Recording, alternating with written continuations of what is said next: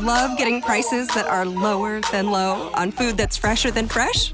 Then shop at Kroger. We give you more ways to save on the fresh you love with tools like the Kroger app, where you can find personalized coupons on top of weekly sales, giving you prices that are lower than the everyday low.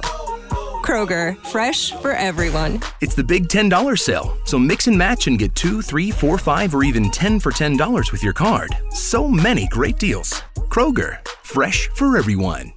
Could family genetics be a reason that no matter what we try, we still can't lose the fat and inches from our problem areas? To learn more, we spoke to Dr. Brian Strand from Sonobello. While some people can eat everything and stay thin, others diet and exercise daily and still pack on fat and inches to their problem areas. It's not your fault. It can be genetics. If you struggle to lose the fat from your tummy, love handles, thighs, and back, you're likely battling your family genetics. The good news is we have an answer. Sonobello uses a remarkable technique called microlaser fat removal. In one comfortable visit, the fat in your hardest places to lose is gone permanently. Stop wrestling with your family genes and lose the fat permanently. And right now, you can save $250. The results are life changing. Do this for you. Don't wait. Visit sonobello.com slash save. sonobello.com slash save. sonobello.com slash save.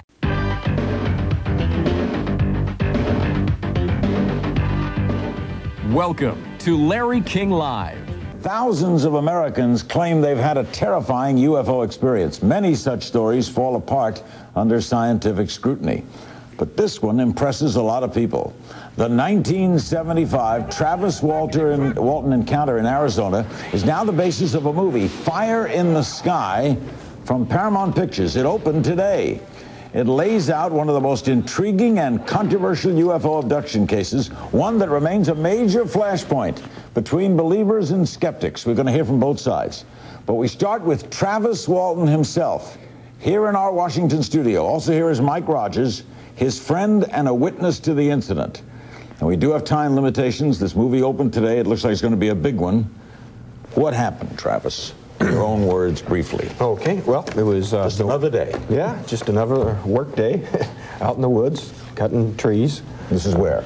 Uh, in uh, Sitgreaves National Forest in uh, Arizona. Uh, there were seven of us. It was starting to get dark.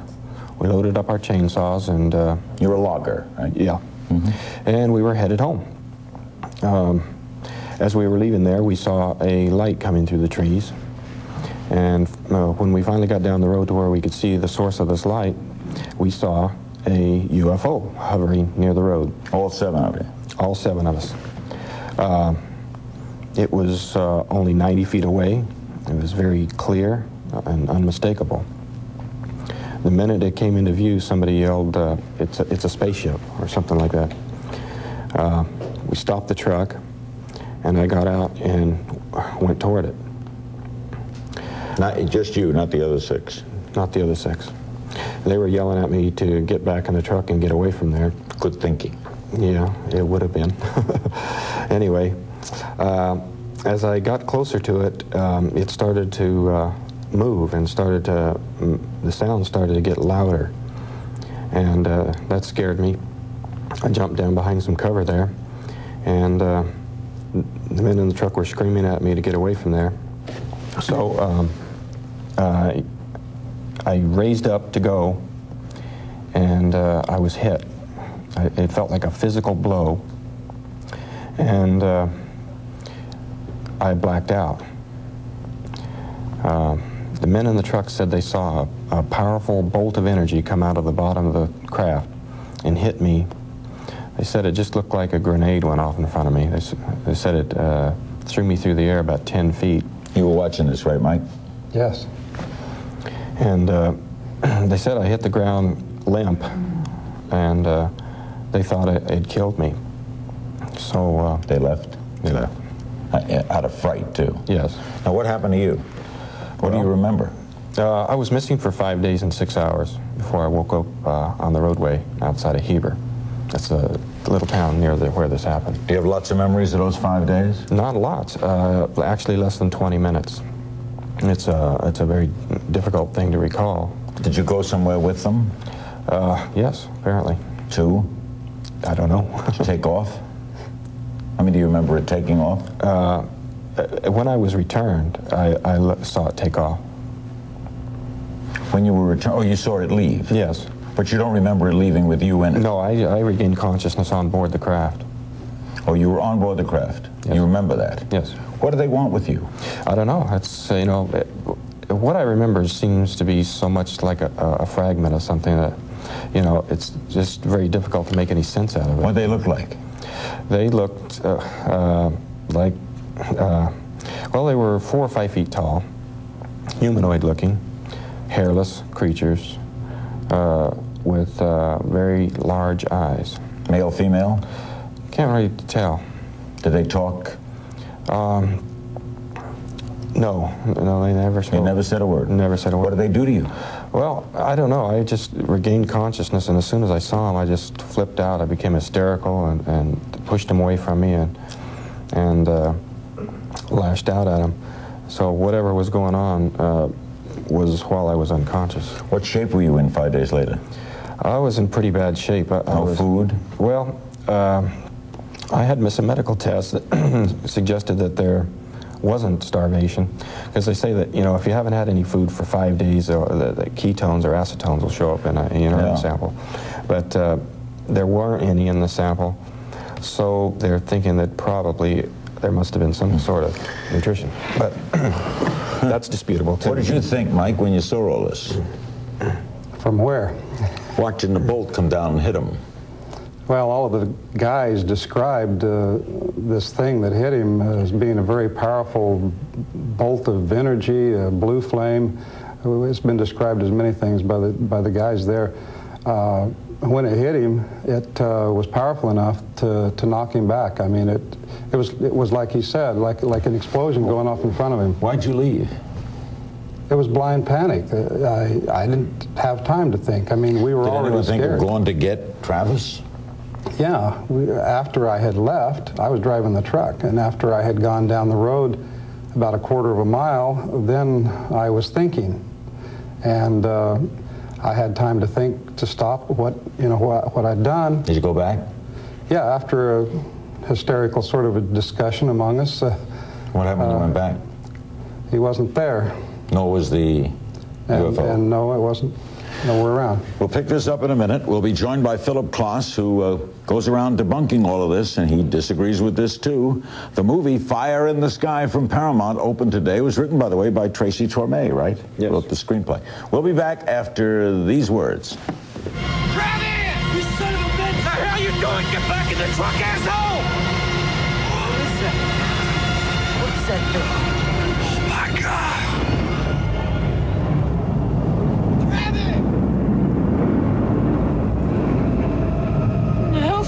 He out there? Get back to the truck! The hell is that?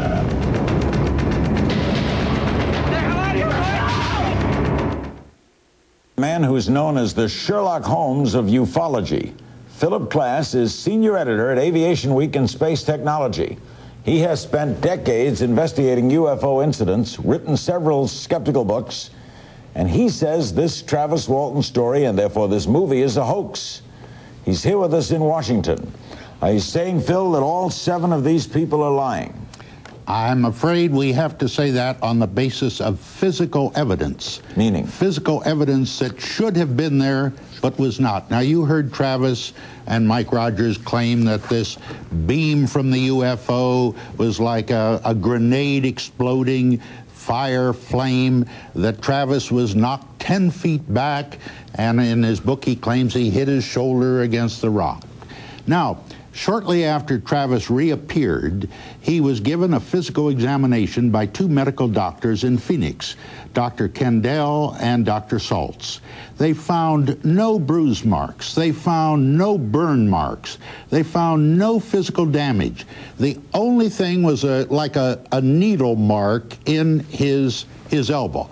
So there was no physical evidence. When the morning after this incident allegedly occurred, when the law enforcement officers went to the site to inspect, they found all kinds of dry pine needles, which, if this had actually happened, those needles would have been blasted away, they would have caught fire, they would have burned. Why are you laughing, Travis? Well, because uh, this is typical of the sort of reasoning pattern this man uses in attacking all UFO cases. Uh, he's equating the absence of evidence to be the evidence of absence. That's absurd, you know, and that, that's uh, actually a logical fallacy. And uh, he does not know the nature of this energy beam. He, he, he presumes But I to know, know. the nature of somebody being blasted through the air 10 feet and hitting their shoulder against rock. There should be bruise marks. But let's talk about some other evidence. That late that night, a, um, a deputy sheriff, Ken Copeland, together with Mike Rogers, went to the Gibson Ranch house where Travis's mother was staying to break the news to her that her son apparently had been zapped by a UFO and had been abducted. Right. And and uh, Sheriff Copeland told me he said when I went there he said I was I was afraid she was going to become hysterical. She was going to break into tears. I didn't know what would happen. And when Mike Rogers told the mother what allegedly had happened, she said, took it very calmly. She says, Well, those things happen. And then she started to tell the officer about her own UFO sighting and the time that the other Well, son, let Duane, had you been something. chased by a UFO. Uh, tell her, hold on. Yeah. Uh, you know, I was there. I was one. Of, I was there with Ken Copeland, and I was there with Travis's mother. And Ken Copeland has embellished this thing to beat hell. Uh, first of all, You're challenging You're- the truthfulness of this I certainly am. I certainly am. There, there were Well, there were three people on, there. Phil. There were three people there. Me, Travis's mother, and Ken Copeland. Travis's mother does not say that these things were said like this. I can testify that they were not said like this. It's it's Ken Copeland's word against the two of us. Have you asked Ken why he's not telling the truth? I haven't talked to Ken Copeland since then. Well, you, you see, you know, my mother is a very self-reliant person. She was staying in a cabin miles from nowhere by herself. She's not that sort of person. She raised six kids by herself. She's a very strong woman, and she's not somebody to just fly to pieces because somebody uh, is telling her that her son is missing. Also, I, I would like, first of all, I think it's necessary for people to know just exactly what Philip Klass really is, who he really is. Uh, he's nothing more than a disinformation specialist from Washington, D.C. The man has used character assassination, mudslinging, and uh, outright fabrications in an attempt You to cover up a the truth. goddamned liar, Take it easy, Mike Rogers, In- and I have an caught attempt- you in falsehood after falsehood, No, you and not, you sir. know it. No. Yeah, you, you have made outright fabrications in an attempt to cover up the truth about our incident.